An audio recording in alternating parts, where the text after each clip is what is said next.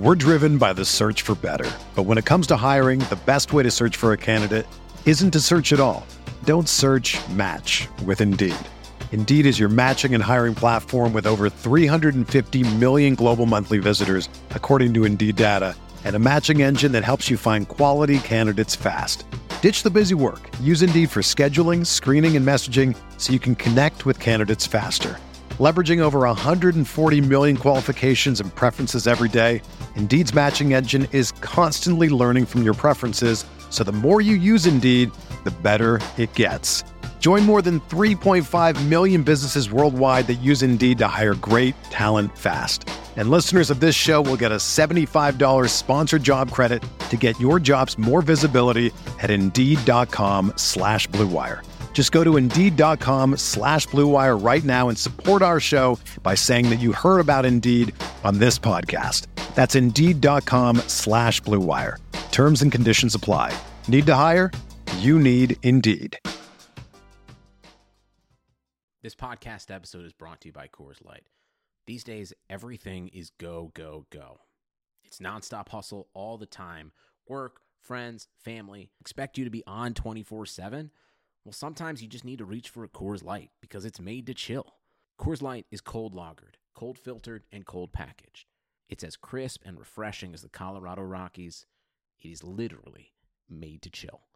Coors Light is the one I choose when I need to unwind. So when you want to hit reset, reach for the beer that's made to chill. Get Coors Light in the new look delivered straight to your door with Drizzly or Instacart. Celebrate responsibly. Coors Brewing Company, Golden, Colorado. It's the sale you've been waiting for. Now through Monday, get a huge 50% off the styles you need now with 50% off all jeans, 50% off all dresses, and 50% off all tees. That's right, 50% off. Jeans start at 15 bucks for adults, 10 bucks for kids. Want fashion in a flash? Buy online and pick up in store for free. Hurry, the sale ends Monday at Old Navy and OldNavy.com. Valid 829 to 92 excludes in-store clearance, jumpsuits, rompers, bubbles, active license, and men's package tees. We're talking with a special guest on RotoViz Radio. What's up, RotoViz?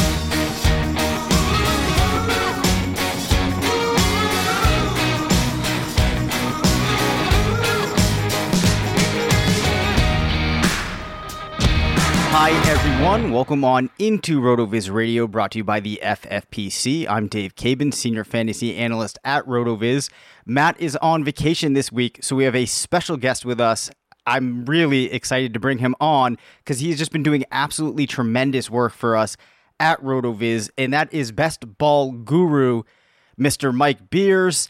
Uh, who, as I mentioned, is the developer of a number of the absolutely fantastic tools that we have on the site in particular our best ball suite, and he is arguably one of the top best ball players in the world. I would say. Thanks for coming on, Mike. How's, how are things going? Uh, things are going great. Uh, yeah, I'm, I'm excited to be on the show. Um, you know, we're doing some some very cool stuff at uh, Rotoviz with the tools and best ball and, and beyond best ball. So it's a it's a fun time to be on the team. Yeah, yeah, it absolutely is. And we've been going back and forth on some things. We have some exciting things on the way that I'm really pumped about. So very glad to have you on board. And I'm really glad to have you on the podcast now because we get to pick your brain on a number of just really interesting developments that have happened as of late. The most interesting, of course, which is the situation with Tyreek Hill. As you know by now, he is not going to be suspended. The league just came out with this ruling. There's a whole slew of conversations that go with that. We will just stick with how does this impact fantasy football leagues in 2019? So I'm going to toss it to you to start off. How does this impact the rest of the team? And where in your rankings does Hill fall now? Is he still a top five wide receiver, top 10, top 15? I have my opinion, but let's get yours first. Sure. Um, I think he is absolutely top 10, and um, he, he, might be sort of on the border of top five. Uh, you know, he, he was the wide receiver three last year. And um, you know, kind of a starting point for me. Um, I've been I've been doing more as I, am actually working on our, our projection tool uh, for Rotoviz yep. of doing the the bottom up um, projections. But when I think from a top down level, you know, looking at the fact that um, he was he was wide receiver three last year, he had a great year. I need to ask myself, why is he not going to be in that sort of stratosphere this year? Um, and there are a couple of reasons. I mean, he scored uh, 12 touchdowns, which is a lot, um, and that could regress a little bit. But and you know, the offense as a whole could regress a little bit. I mean, regress is kind of a regression is is definitely a buzzword, but I don't see a reason why Kansas City's offense should be worse. Um, you know, they were they were so good that you know you have to think, okay, maybe they won't be so good again. But he's such a talented guy. I mean, you know, just just focusing on what he does on the field, he makes the quarterback better. He makes the other receivers on the field better. Um, he opens things up. And there's no reason that Mahomes, who obviously is very talented, is not going to target him like he did last year. Um, you know, so the only question is, you know, if like you could maybe say, uh, you know, the, all this off-field distraction maybe has gotten in his head. Maybe he hasn't worked as hard this off-season, you know. But that's, I mean, you're building a narrative. You're you're trying to come up with reasons why he shouldn't be good. Um, and I don't think he's a lock to be, you know, top three again. But uh, you know, saying he's definitely not going to be in the top five is is a stretch for me. I mean, he, he's immensely talented. The offense around him is great. Um, I think you you have to you have to have him up there. Yeah, I mean, I agree with that. Patrick Mahomes isn't going to throw for 50 touchdowns this season, you know, in, in the broad range of outcomes. But even in my projections for the Chiefs, if I drop Mahomes down to 30 passing touchdowns and I bring Hill down to one rushing touchdown, eight receiving touchdowns, I can still get him very easily into that 290 point range, which is where a top 10 wide receiver is going to go. Um, as you mentioned, with the way that his game works, and as I mentioned before on the podcast, we know that to a very large extent, depth of target, air yards, those belong to the receiver. A lot of those things that have made Hill good in the past and that have made him and Mahomes function well together in the past aren't going to go away, even if this offense does take a step back. And Hill now has proven for a number of seasons that he's one of these outliers in efficiency Sure, he's been very efficient. Maybe this year we don't see it quite as efficient, but he still has carried enough from year to year with a little bit of boost from his rushing production that it's hard to really see much changing. So I almost feel like you approach 2019 now just as if this had never happened with Tyreek Hill. Now, the biggest negative from a fantasy perspective for another player, I think, is probably other than Mecole Hardman, who now figures to not have a very substantial role is probably probably Travis Kelce, but I still think this doesn't change the fact that he's probably very much in that conversation for tight end one. I don't know if I'm comfortable moving Kittle or Ertz ahead yet. Do you kind of view the same impact, or am I understating it uh, from your point of view? No, I think he's still uh, sort of unquestionably to me the uh, the tight end one. Um, you know, the there's sort of counterbalancing factors with Kelce. I mean, I think when there was question as to whether Hill would be there at all, or uh, you know whether he was going to miss games, then uh, you know you, you, could sort of assume a larger target share for Kelce, and that made him easily the tight end one. Right now we've got Hill back, and you could say, okay, maybe he's not going to have as big a um, you know share, but uh, I, what I mentioned was, I mean, it's a lot like DeSean Jackson in this way. Tyreek Hill opens things up for everybody. I mean, Kelce's efficiency is going to be higher uh, with with Hill around, and Hill was there all last year. Kelce was um, tight end one, you know, and it, and by a pretty material margin actually. Uh, so I don't really have any reason to think that uh, that he's not going to do that again, or that he's not the best bet to do that again. Is probably the best way to put it. And um, you know, there there are other guys who you know, certainly could have a better year than him. But if you're if you're looking at the odds-on favorite, eh, you got to stick with Kelce. Yeah, and the other thing too is if you're thinking out there as a listener that Kelce's share of the passing attempts are going to decrease dramatically because Hill is back, I would say that that's probably not the case because in Hill's in this void of Tyreek Hill being out, those targets probably would have been spread a number of directions. It's not like they would have all gone right. to Kelce. So in my projections for them, I actually only dropped him down about two and a half overall percentage points, which still puts him around 144 targets, which is more than needed for him to be the tight end one. Yeah, absolutely. Yeah. So, Mike, you play so much best ball. You build these awesome apps. You're looking at ADP all the time. Are there any players that are going now in rounds that just don't make any sense to you, and you just still can't wrap your head around why those players are going where they are? Yeah. Um, you know, the one guy I picked out, uh, who I, am finding myself drafting him almost every league is Kyle Rudolph. Um, you know, it's it's not an exciting name to talk about really, um, and I understand why his ADP was depressed like early in the offseason. Uh, you know, the Irv Smith coming in. Um, you know, he hadn't signed a contract yet. People were worried. Okay, maybe they're moving on, but at this point, he has he has the contract extension. Um, he finished the last three years, uh, depending on your scoring, but it's in the range of tight end seven, tight end eight, and then three years ago he was tight end two. Um, or uh, so this and his ADP is tight end thirteen. I just don't get it. Um, there's not some huge change in the scheme that he's playing in. If anything, last year was uh, i mean i think what it is people were kind of disappointed last year they thought that he was going to be even better than he was. He was still you know the seventh or eighth highest scoring tight end. Um, and but but people wanted more. He had some pretty abysmal games. And i think that just rubbed people the wrong way. But i mean the fact that this guy is available in you know the 13th round of a draft of a best ball draft um, is just kind of silly to me. So I love getting him as a second tight end, which is easy to do given how cheap he is, uh, because he like uh, he legitimately could be your tight end one on um, on most best ball teams.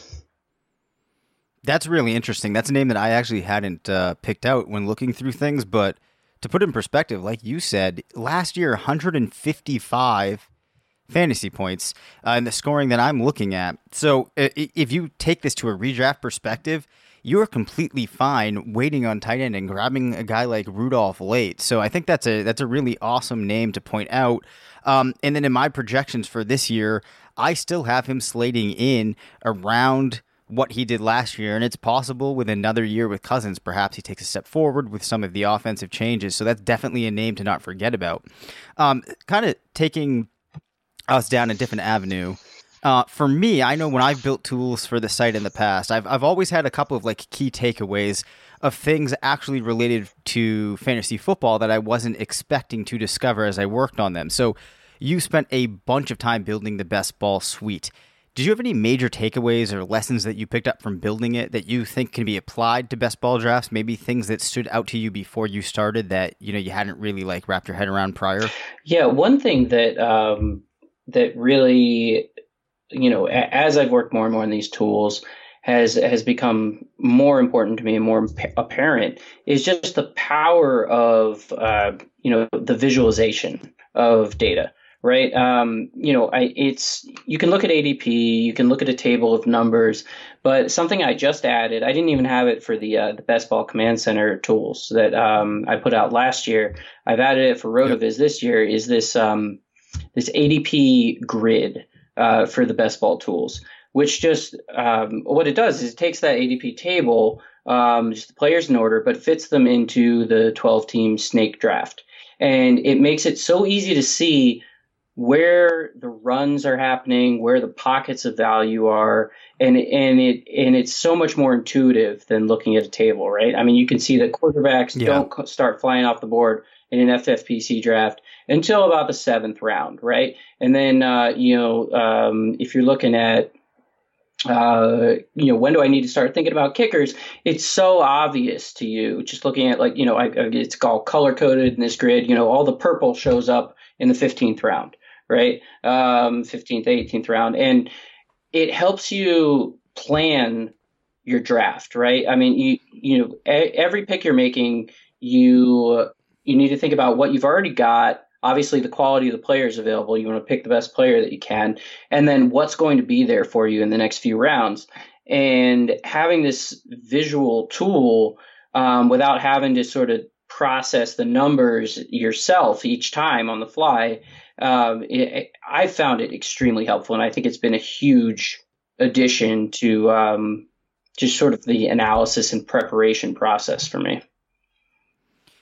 That is a, an awesome point. Um, I know from having worked on some draft tools too that finding ways to provide a very concise summary or something that you can look at that takes away an element of needing to sift through a lot of information at once is one way to really streamline your draft for you. I think it's also interesting how you mentioned about having a plan because I think one thing we hear a lot is about or we hear a lot of people mention about is well, you know, everything is so iterative that you don't want to go in with a steadfast plan, but I think that what you're probably getting more of if you use tools like the one that you've created and you place them into this context is having a variety of different plans or different approaches that you can easily pivot on that fall within your strategy, but you have the data lined up in a way so that you can react and then take your different avenues down your path if that makes sense. No that's exactly right. I mean i think um, i think of it as like a toolkit right? And you know you go in you don't go into a draft with one plan. You go in with you know a dozen plans right? And as yep. the draft plays out as you pick the players that you think are the best that you you you collect value for the first few rounds you you knock off uh, a few of those plans each round. You know, uh, okay, these ones aren't in play anymore, right? And um, but you still have a plan uh, or or three uh, by the eighth round that um, you know knowing who's going to come off the board in the next couple of rounds, um, what you've already got, uh, you can adjust and um, having you know being able to sort of forecast what's going to happen a couple rounds ahead is a, is a huge advantage in your drafts. It's the sale you've been waiting for. Now through Monday, get a huge 50% off the styles you need now with 50% off all jeans, 50% off all dresses, and 50% off all tees. That's right, 50% off. Jeans start at 15 bucks for adults, 10 bucks for kids. Want fashion in a flash? Buy online and pick up in store for free. Hurry, the sale ends Monday at Old Navy and OldNavy.com. Valid 829 to 92 excludes in-store clearance, jumpsuits, rompers, bubbles, active, license, and men's package tees. It's the sale you've been waiting for. Now through Monday, get a huge 50% off the styles you need now with 50% off all jeans, 50% off all dresses, and 50% off all tees. That's right, 50% off. Jeans start at 15 bucks for adults, 10 bucks for kids. Want fashion in a flash? Buy online and pick up in store for free. Hurry, the sale ends Monday at Old Navy and OldNavy.com. Valid 829 to 92 excludes in-store clearance, jumpsuits, rompers, bubbles, active, license, and men's package tees. Absolutely. Um, so when you first started started working on these best ball tools that you have, what were key things that you were looking to create back then, and what are aspects that now you find yourself spending the most time reviewing when you're actually drafting? And I guess it's quite possible it might just be those visualizations that you just mentioned. Well, it's related to the visuals. I mean, the thing that I found most helpful, and the thing I really like to look at myself is is trends, um, trends within mm-hmm.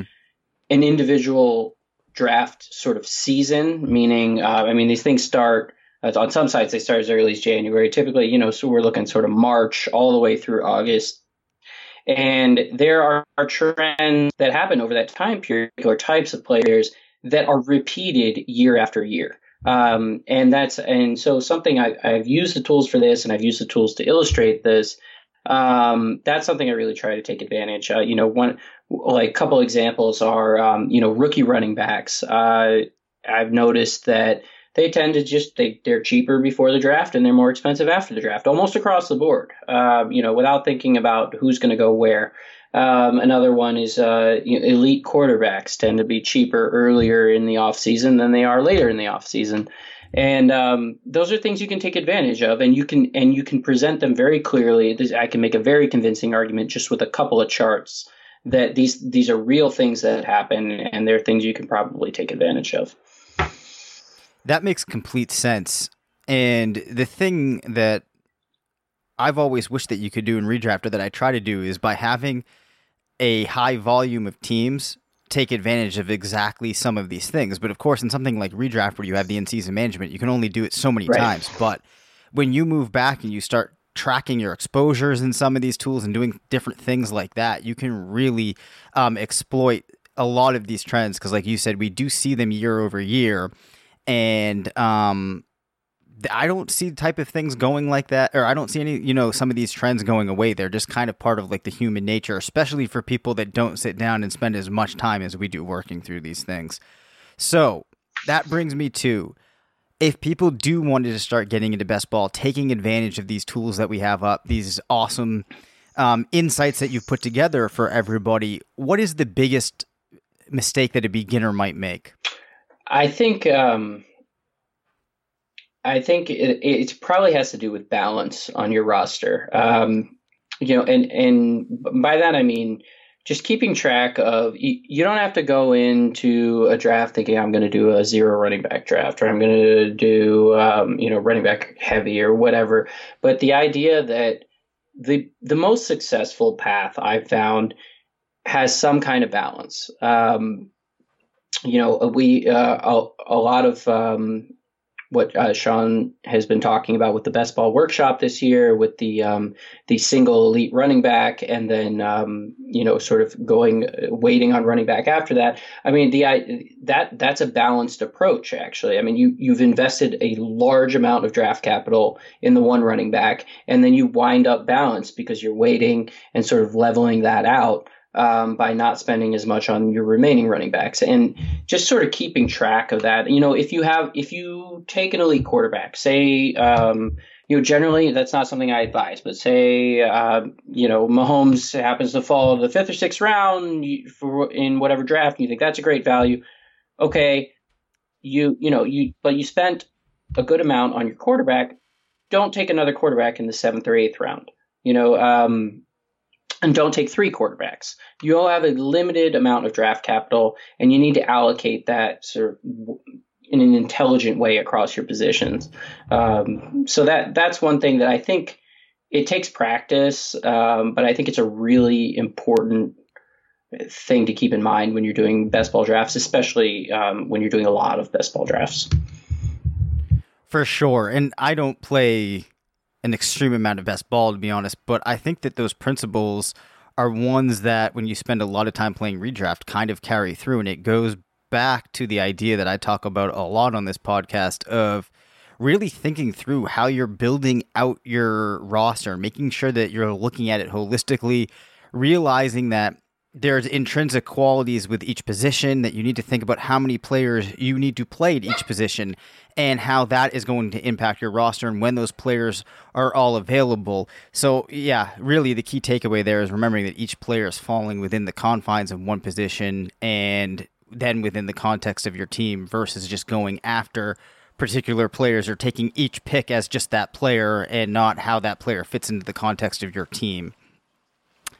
Very quickly, I want to remind everybody about the 10% off discount you can get through the RotoViz podcast homepage, rotoviz.com forward slash podcasts.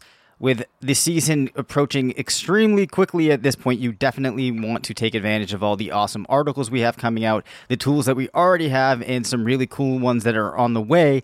And this year, if you want to support the RotoViz radio channel and the plethora of podcasts that we have coming out every single week. Head to Patreon, look up RotoViz Radio, and you can not only support the show, but also get into our special Slack channel where you will actually get to interact with a bunch of the team and even some of the writers on the site get, uh, or excuse me, get to have all of your questions answered from the team. Uh, so definitely check that out. All right, Mike. How are you approaching the Bears' backfield? This one seems to be a bit of a conundrum for many folks out there. Yeah. Um, so I actually think there's, uh, even though both David Montgomery and um, Tarik Cohen are, you know, in the earlier rounds, sort of uh, like if you're looking at FFPC, they're in the fifth round. You know, they're sort of fifth to sixth um, across sites.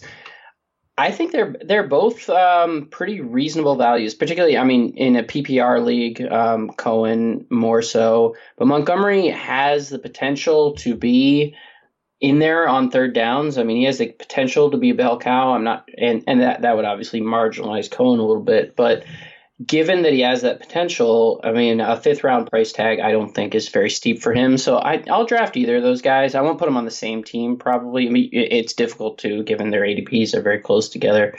But the guy I really like is Mike Davis. Um, and I, I have sort of a, an analogy from last year that, that explains why I like him so much in that last year I faded James White um, on the Patriots. And my logic was there are two guys ahead of him that uh, you know that, that are probably going to get the ball before him at the time. You know, I was thinking Sony Michel and Rex Burkhead, and um, and I was thinking hey, that's just too much for me to to need to go right uh, in order for this guy to return value. And but what I wasn't thinking about was what that really the situation really was um, was if one of those guys underperforms or gets hurt, then White suddenly becomes a value. Um, he he only needs you know he has two separate avenues toward value, and I think um, you know it's a little bit less so Cohen, but still even Cohen. Um, if either David Montgomery struggles, he's a rookie, or he gets injured, uh, he's a running back, they get injured, or Cohen does. Um, I'm you know I think Davis can get on the field, and he and I think they have a creative offense in Chicago I it's one of those guys that I'm putting on a zero RB roster. You know, I, I'm not he's not a target that I'm trying to put on every redraft team. Um, but in you know in best ball in a in a league where or in a draft where um, you know I'm focusing on those later running backs. He's a guy I like to add. I think he has uh, he showed us in Seattle that he can he, can carry a load if he if he's asked to. Um, you know, he's not he's not a special player, but he can do it. Um, so that's uh, he's the one I have the most exposure to, but I, I don't dislike any of them honestly at their prices.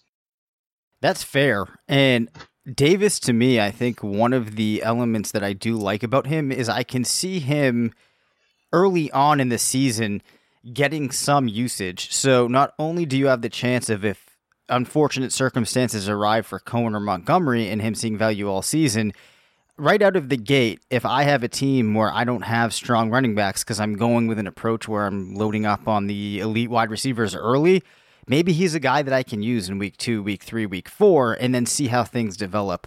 So, yeah, that's certainly a, a fair answer, and I can see arguments for any of the players in that backfield.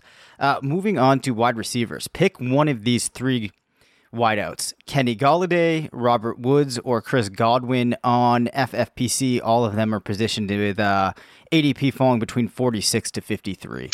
Yeah, so I think my pick here is Woods for the safety. Um, he last year, I think he was um, just looking at weeks one through 16 in PPR. He was wide receiver nine. I know there, there was the injury to Kupp, but um, I think he doesn't need a lot to go exactly right to or, or perfectly to hit his ADP. Um, you know, he is uh, you know wide receiver 19, so that that's 10 spots lower than he finished last year. I think he's attached to a good offense with um, you know, Godwin needs to take a step forward. The potential is clearly there. He's a talented guy. I don't like, you know, I have nothing against him. Uh, Golladay, the the Lions, I just don't trust the Lions, right? I mean, Golladay, the the advantage for him is he's he's the alpha on the on the wide receiver group there. Um, you know, the, he's a talented player.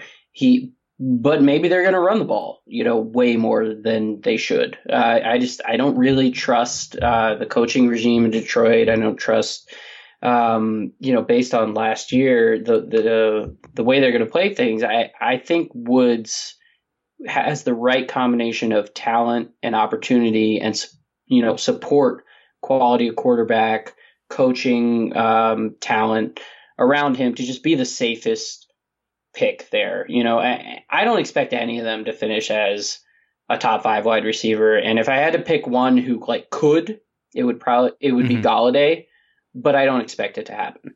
Um, and right. really, I love having Woods on my best ball team because it's just that that floor, that like I've got that solid guy there, and you know I can sprinkle around him some high upside plays. Um, I don't feel that way with Golladay or Godwin. That makes a lot of sense to me. I mean, in what I have projected for the Rams, which obviously, you know, is isn't what's going to happen, I can very realistically see all three of the receivers in LA outscoring Golladay, and a lot of that goes back to the way that the team is likely to operate, how successful it's going to be, and you contrast that with what we see in Detroit, where that's still very much a team in transition, second year under Matt Patricia. We'll see how the adjustments that they're hopefully making this offseason come into play next year.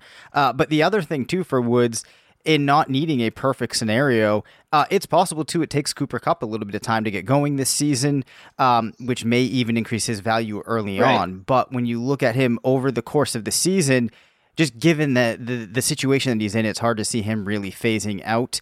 Um, I think that you know you could also, if you wanted, like you said, make the case for Golladay being perhaps the focal point of his offense. But I do feel better about Woods, and I actually in an interesting twist, might feel better about Godwin just because I think that I can see him maybe having like a quote unquote breakout season in a larger range of outcomes. Of course, with them being kind of squashed into that ADP range, um, that might not be the best way of looking at it. But you touched upon rookie running backs earlier and how in best ball we can exploit that um, the proclivity of ADP for running backs to rise up after the draft um, by going at um, four running backs earlier on um, in the best ball season. Is there a rookie running back this year that you're still really interested in? Uh, there aren't any that I'm really, you know, really chasing.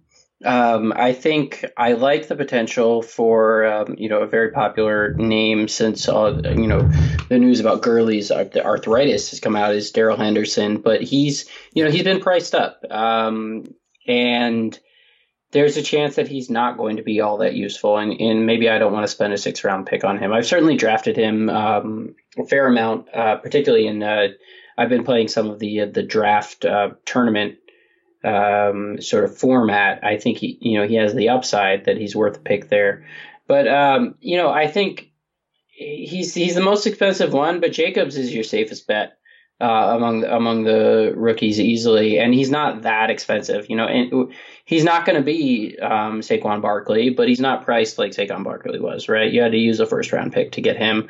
Uh, he falls all the way to the uh, the fourth round sometimes, particularly with this holdout news.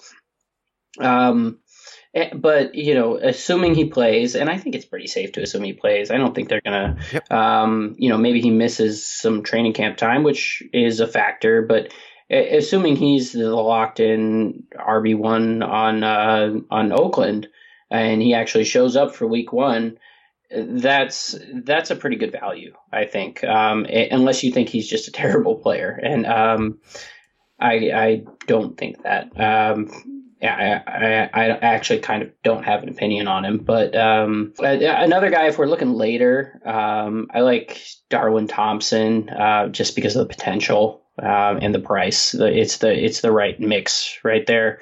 Uh, it, anytime there's a chance you could be carrying the ball or, or you know receiving back for an Andy Reid offense, I think you want that guy, uh, especially if he's dirt cheap. Um, though he's getting, I think, a little more popular. Um, but he's another one I've, I've certainly got my eye on. In a 2019 redraft league, how interested in building a team with two of the big three tight ends are you? Not very. Um, particularly, I think yeah, they're just too expensive. Honestly, I mean, you you, yeah. you got to use. I mean, if you're gonna have two of them, you're using best case scenario a second and third round pick to get both Kittle and Ertz. Um, or you're using a first and second round pick probably to get um, Kelce and one of those two, and that's just too much for me. I mean, it. I think it reduces your flexibility a little bit. I mean, one of those guys has to play flex. You still, um, in most leagues, you need three wide receivers. Um, it's just there are too many good players uh, available in those rounds, and it's hard to make up that value. Whether we're talking about um, you know, one of the second round running backs or one of the first round wide receivers who would just have these great floors. I don't think the payoff is enough. You know, it, you get one of those guys, you've won the tight end position versus, you know, nine out of your 11 opponents. And that's enough for me, right? I don't need the second guy. I don't think they're so good that they're going to outscore all the players of the other positions who are available in those rounds. I could not have said that better. I think that you summed up that, you summed that up perfectly. Uh, another question with I'm going to give you three wide receivers. You tell me which one that you you find the most attractive. Uh, Dede Westbrook, James Washington, or Marquez Valdes-Scantling. Uh, so it's not James Washington. Um, I can say that. Uh, I think he has too much competition. I think he's been, in terms of his price, he's being given, he's being assumed as the wide receiver two in um, in Pittsburgh, and I think maybe he will be, but that's not a safe assumption. Moncrief there, mm-hmm. even uh, Diontae Johnson is, is, a talented guy. Uh, I don't expect him to just walk in as the wide receiver two ahead of those guys, but he's someone who's going to challenge him for playing time and targets. So it's not him. Um, and then the question is, is it Westbrook or is it Scantling? And I, it's it's kind of tough for me. I, I think you know, I think Scantling's ADP has moved ahead of um, Westbrook's, and it might be justified. Uh, if he's actually going to be the wide receiver two, if he's displaced Allison, which is, you know, the report from the beats, and um, Rodgers talked him up a bit, I think that's a pretty valuable role. Um, I tend to lean toward the the wide receiver one um, which would suggest Westbrook, I think, unless you really don't like Westbrook and think that, you know, M- Marquise Lee is going to come back and take his job or Keelan Cole. Um, so, you know, put a gun to my head. I think I take Scantling because I like the offense more. And, um, you know, we've heard some encouraging things, but uh, I'm not totally sold. And I really like getting Westbrook, you know, a round or two later because Scantling has gotten very popular. Right. And perhaps I guess the answer here is if you're somebody that has multiple teams, you don't have to lock yourself onto just one of them. They're probably all in a similar range. Although, like you, I think I prefer Washington the least, as I actually am expecting Moncrief to catch on as the second option for uh, Roethlisberger in Pittsburgh. I have never been a Ronald Jones fan. He had a disappointing rookie season. Uh, the team has put some things out recently in Tampa Bay that are not looking very positive for him. It looks like they might be more open to using Peyton Barber in the majority of running back situations. How do you feel about Jones? Is he a guy that you've put on a lot of teams so far? So I have him on a few um, few teams that are uh, you know sort of the zero running back structure because I see some upside there. I mean, he was a a highly touted, highly anticipated draft pick. Um, and he, you know, so the, the, the, quote unquote, he's supposed to be talented, but he was so bad last year. It really it makes me nervous. Um, the thing, I Barber is a guy that um, I drafted. Uh, I drafted him a lot last year. Actually, I was I, I was skeptical of, of um, of Ronald Jones. And so I was right in being skeptical of him. And I went after Barber. And the thing was, Barber got 234 carries last year. He got a large amount of action. And he did nothing. I mean, it yep. it was bad. Uh, he yeah he got, he also got 29 targets. He he had six total touchdowns. He only had 3.7 yards per carry he just didn't generate a lot of fantasy points. And the volume he got last year, I, to me, is his upside this year. Um, so he's the cheaper of the two, which is, is, always nice. But this has me at this point, particularly with uh, you know uh, some negative news regarding Jones. I'm kind of fading both. Um, so one of them probably has to be a value. Um, you know, when all the, you know, the cards are dealt. at the end of the year, but I don't think it'll be a big value. And um, while I was targeting Ronald Jones kind of early, I've I've pumped the brakes on that, and I'm I, I like the passing game in Tampa. I don't like the running game. Completely agree on that front. I guess the the one way that maybe you can approach these guys is they're the type of player that you're not going to be attached to if you do draft them in a league with league management. So y- you can maybe take a swing with a later pick if their ADP doesn't creep up and hopefully it can maybe even fall down a little bit. Add them in, try to get a sense of what's going on in the first three weeks or so, and then just move on. Right. RotoViz fans, allow me a brief second to tell you about our good friends at the FFPC, the home of season long high stakes fantasy football. Well, it may be the offseason for most people, it is definitely not for our listeners or the players over at the FFPC. If you're a diehard who's ready to draft now, FFPC best ball leagues are forming daily starting at just a $35 entry fee. And if you're a fan of the Dynasty format, over the last few years, the FFPC has become the go to destination for serious Dynasty players. They have almost 300 active Dynasty leagues starting at $77, and they even have a $5,000 entry Dynasty league.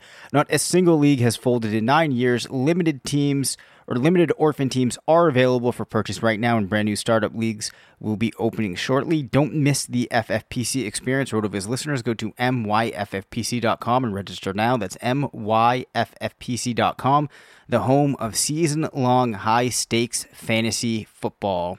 This episode is brought to you by Decoy Wines of Sonoma, California. As you gather with family and friends this summer, experience the best of wine country with Decoy by Duckhorn. Winemaker Tyson Wolf spends every vintage focused on harvesting grapes and crafting wines from the finest vineyards. Whether it's our flagship Cabernet or crisp and refreshing Rosé, Decoy has just the wine for your discerning taste. Ask for us at your local wine shop or visit decoywines.com slash celebrate to locate our wines near you. Whether you're firing up the grill, hosting an alfresco get-together, or enjoying the warm summer nights, let Decoy by Duckhorn elevate your occasion. You shouldn't go to Barnes & Noble and buy 10,000 books just so you can build a book fortress and yell out, I am your book leader. You shouldn't buy 147 copies of War and Peace, stuff them inside turkeys and serve them at Thanksgiving as turbookins. And you definitely shouldn't buy up all the copies of Dork Diaries, causing the neighborhood kids to stage a protest in your front yard. But you could. Because at the Barnes & Noble Book Haul, you can get over a thousand titles for 50% off. Stock up at your local Barnes & Noble. Turbookins are fictitious and should not be cooked at home. You have touched upon this, so I think we might know your answer already, but are you a big proponent of zero running back, and how viable of a strategy is it in best ball? So I I'm a believer in zero running back. I'm more of a believer in it in a traditional redraft league than I am in best ball. Uh, because of the existence of the waiver wire, the ability to churn through running backs as they um, you know, if they don't pan out, you know, you can cut bait. Uh, you don't have that option in best ball. I think it still can work in best ball, but I think um, the best way to execute it is not actually zero running back. It's the one sort of anchor running back. Um, you know, a guy you got. Ideally early in the first round or you know just first or second round running back and then waiting and loading up on those receivers or tight ends that um, can really dominate the position and dominate the flex uh, in best ball i think it's really helpful to have that anchor for one of your running back positions um, especially given you can you know you could draft several running backs even though you, you can't replace them only having to fill in that one starting spot, being able to count on uh, that that anchor running back to fill the RB one spot, I think is very helpful. Um, and it's pretty difficult to, you know, maybe by the end of the year, if you use, uh, you know, seven of your roster spots on running backs, uh, you know, from late in the draft, you're filling your two starters with good scores.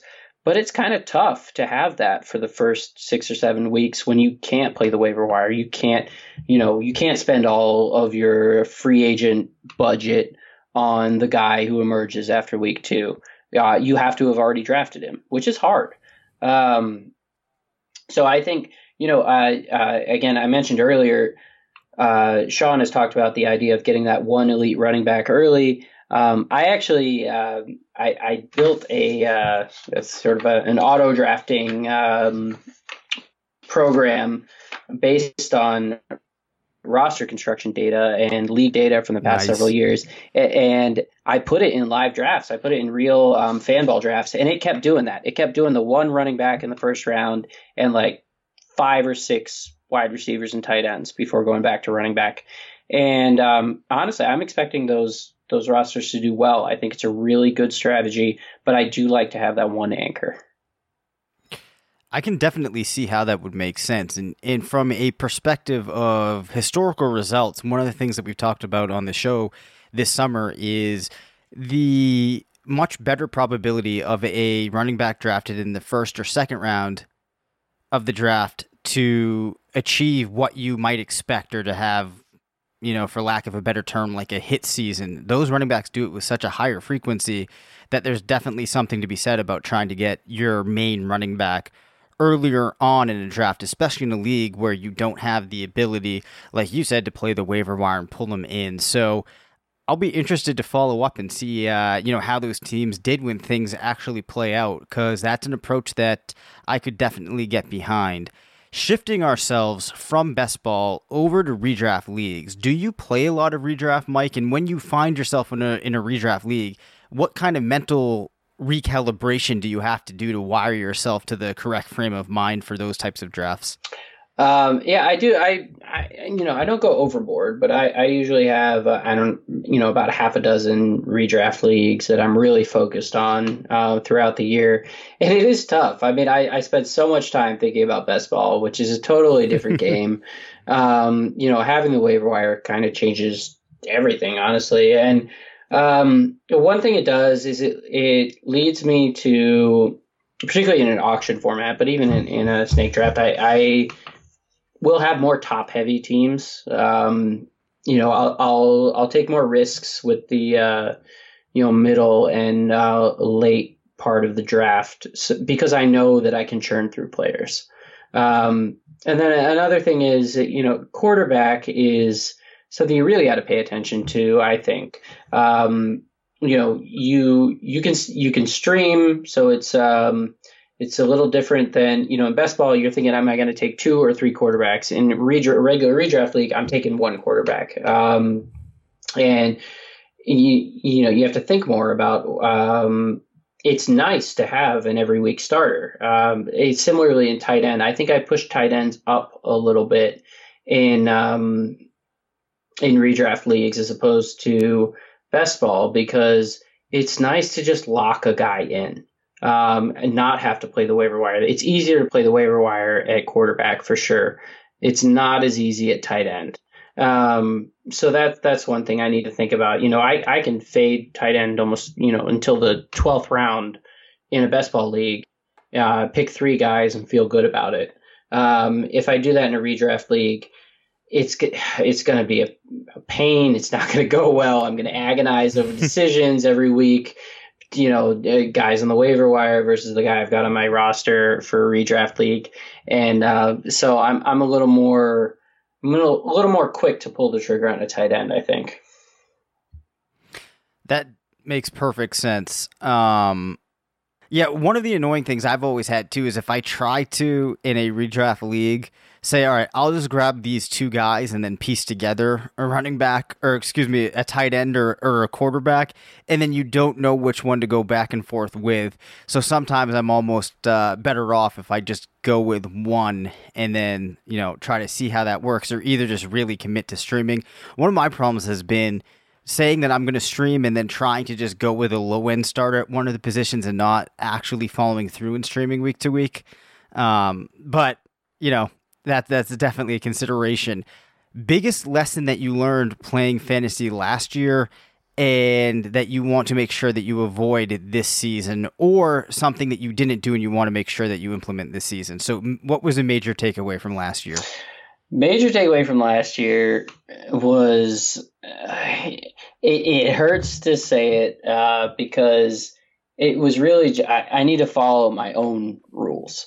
Um, yep. Last year, so I, I wrote an article. Um, it was actually for RotoGrinders uh, two years ago. I was writing for them about rookie running backs. Uh, about how they're almost always cheaper before the draft. I mentioned this earlier. They're always more expensive after the draft, and that has to do with sort of de-risking. People um, just feel more comfortable with players, even if they didn't land in the ideal spot. They landed somewhere. They know that they have a job. They get more expensive. And when you're thinking about a best ball portfolio, you want to have them when they're you want to draft them when they're cheaper um, you know, more often in aggregate, and that keeps your average cost across your portfolio lower, and that's a good thing. Uh, so last year, um, I was all over Royce Freeman, I was all over Rashad Penny, um, and they did just as expected. They got more expensive after the draft. They found homes, people were really excited about them. The thing was, I stopped drafting Royce Freeman, who jumped to you know fourth or fifth round after being dirt cheap. I didn't stop drafting Rashad Penny.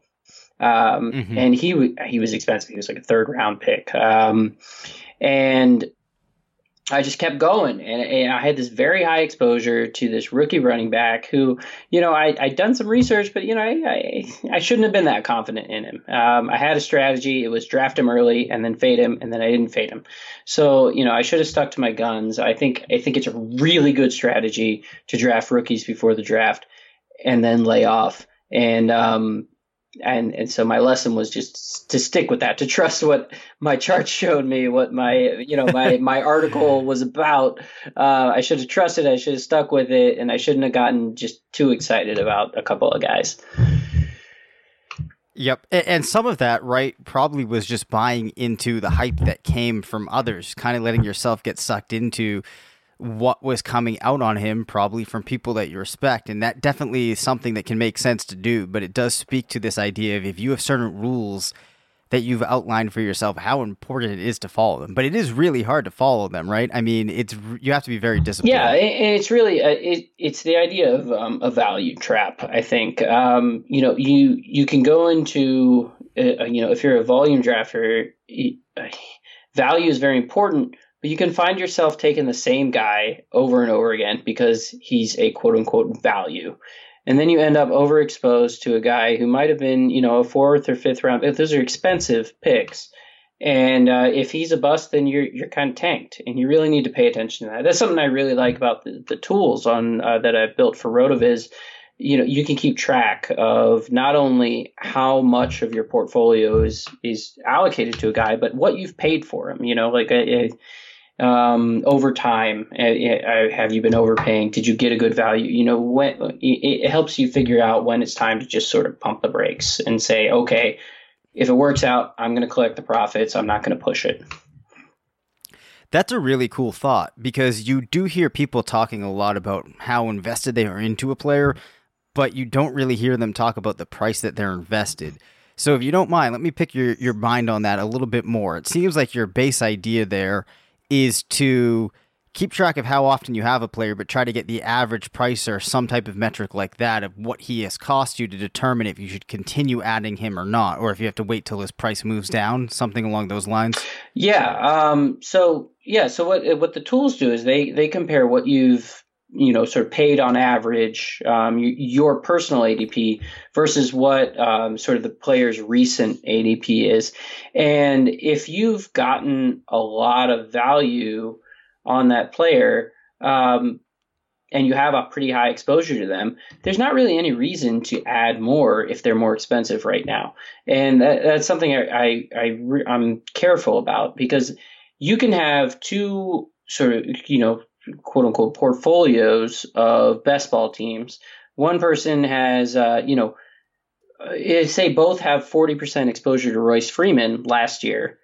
The one who got all or most of their exposure before the draft, when he was a 10th to 12th, even later round pick, is going to have a better season.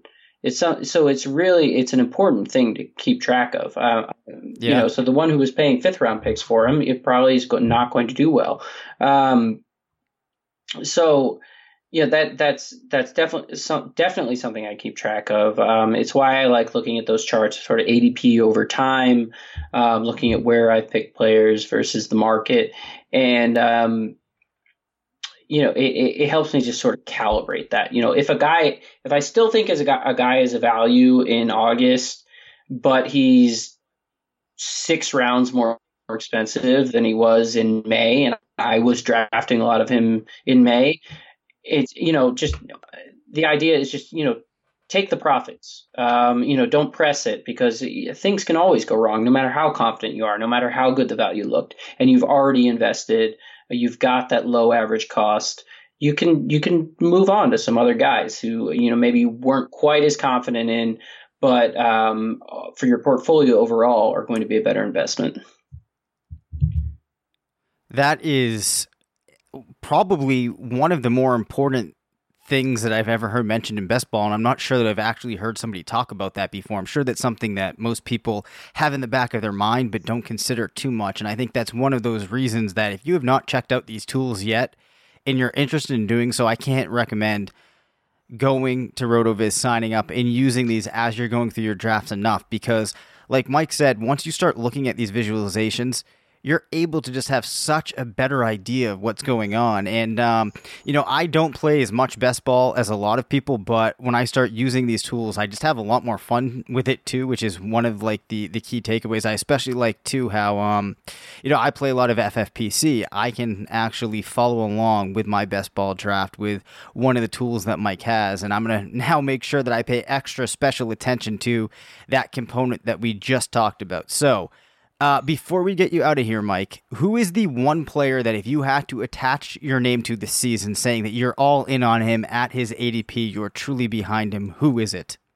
All right, I, I don't think this one's super controversial, but uh, I'm going to go with Matt Ryan at quarterback. Ooh, okay. Um, he's yep. not cheap per se, um, but he. Uh, he consistently performs, and they're they're playing their first nine straight weeks are in domes in Atlanta. Um, he's got a very talented wide receiver group. He's got um, Hooper is a talented guy that a lot of people are excited about.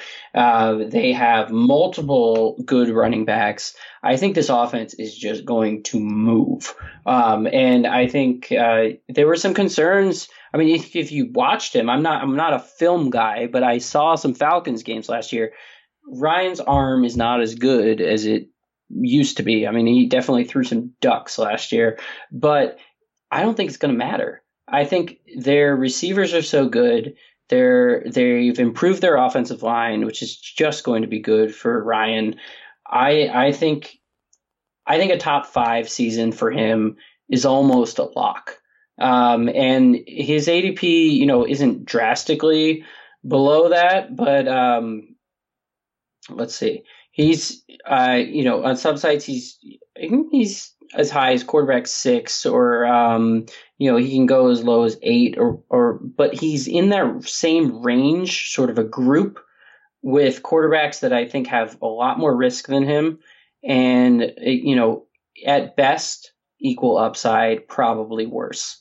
He's he's like he's in the wrong tier, I think, and um, I think I think that offense as a whole, I'm buying all of them, and uh, Ryan is the safest bet of it all because he benefits from the um, the quality of the players around him more than anyone else does. That is a very fair argument, and Ryan, I think, is a great player to get behind. And it's uh, insights like that, which is why we had Mike on and why we're just really, really pumped that he's part of the RotoViz team. Uh, so thanks for coming on, Mike. Um, we really appreciate it. Hopefully, we can get you back at some point. Yeah, that would be great. Uh, this, this, was great. I'm really happy to to be a part of the show and uh, be a part of the RotoViz team. Awesome. Well, thank you again, Mike. Uh, for everybody out there, quick reminder again about that listeners only 10% discount to a RotoViz NFL Pass through the podcast homepage, rotoviz.com forward slash podcast. You will get access to all of Mike's content, uh, or all of those tools, all of our NFL content. Um, make sure that you also check out uh, the Patreon RotoViz Radio Patreon and consider helping to support the shows and getting access to uh, our fantastic team and a number of the writers that will be in there answering all of the questions that you have. But that's going to do it for today's show. Again, please rate, review, and subscribe to the podcast. Follow us on Twitter at Dave Caban FF. And Mike, where can people follow you? I am at Beers Water, B E E R S Water on Twitter. Uh, that's the best way to uh, keep up on what I've been up to. Nice. I'm gonna expect that a high majority of our audience is already following you, but if uh, anybody out there is not, definitely go follow Mike. And until next time, remember, it's not a fantasy if you believe it.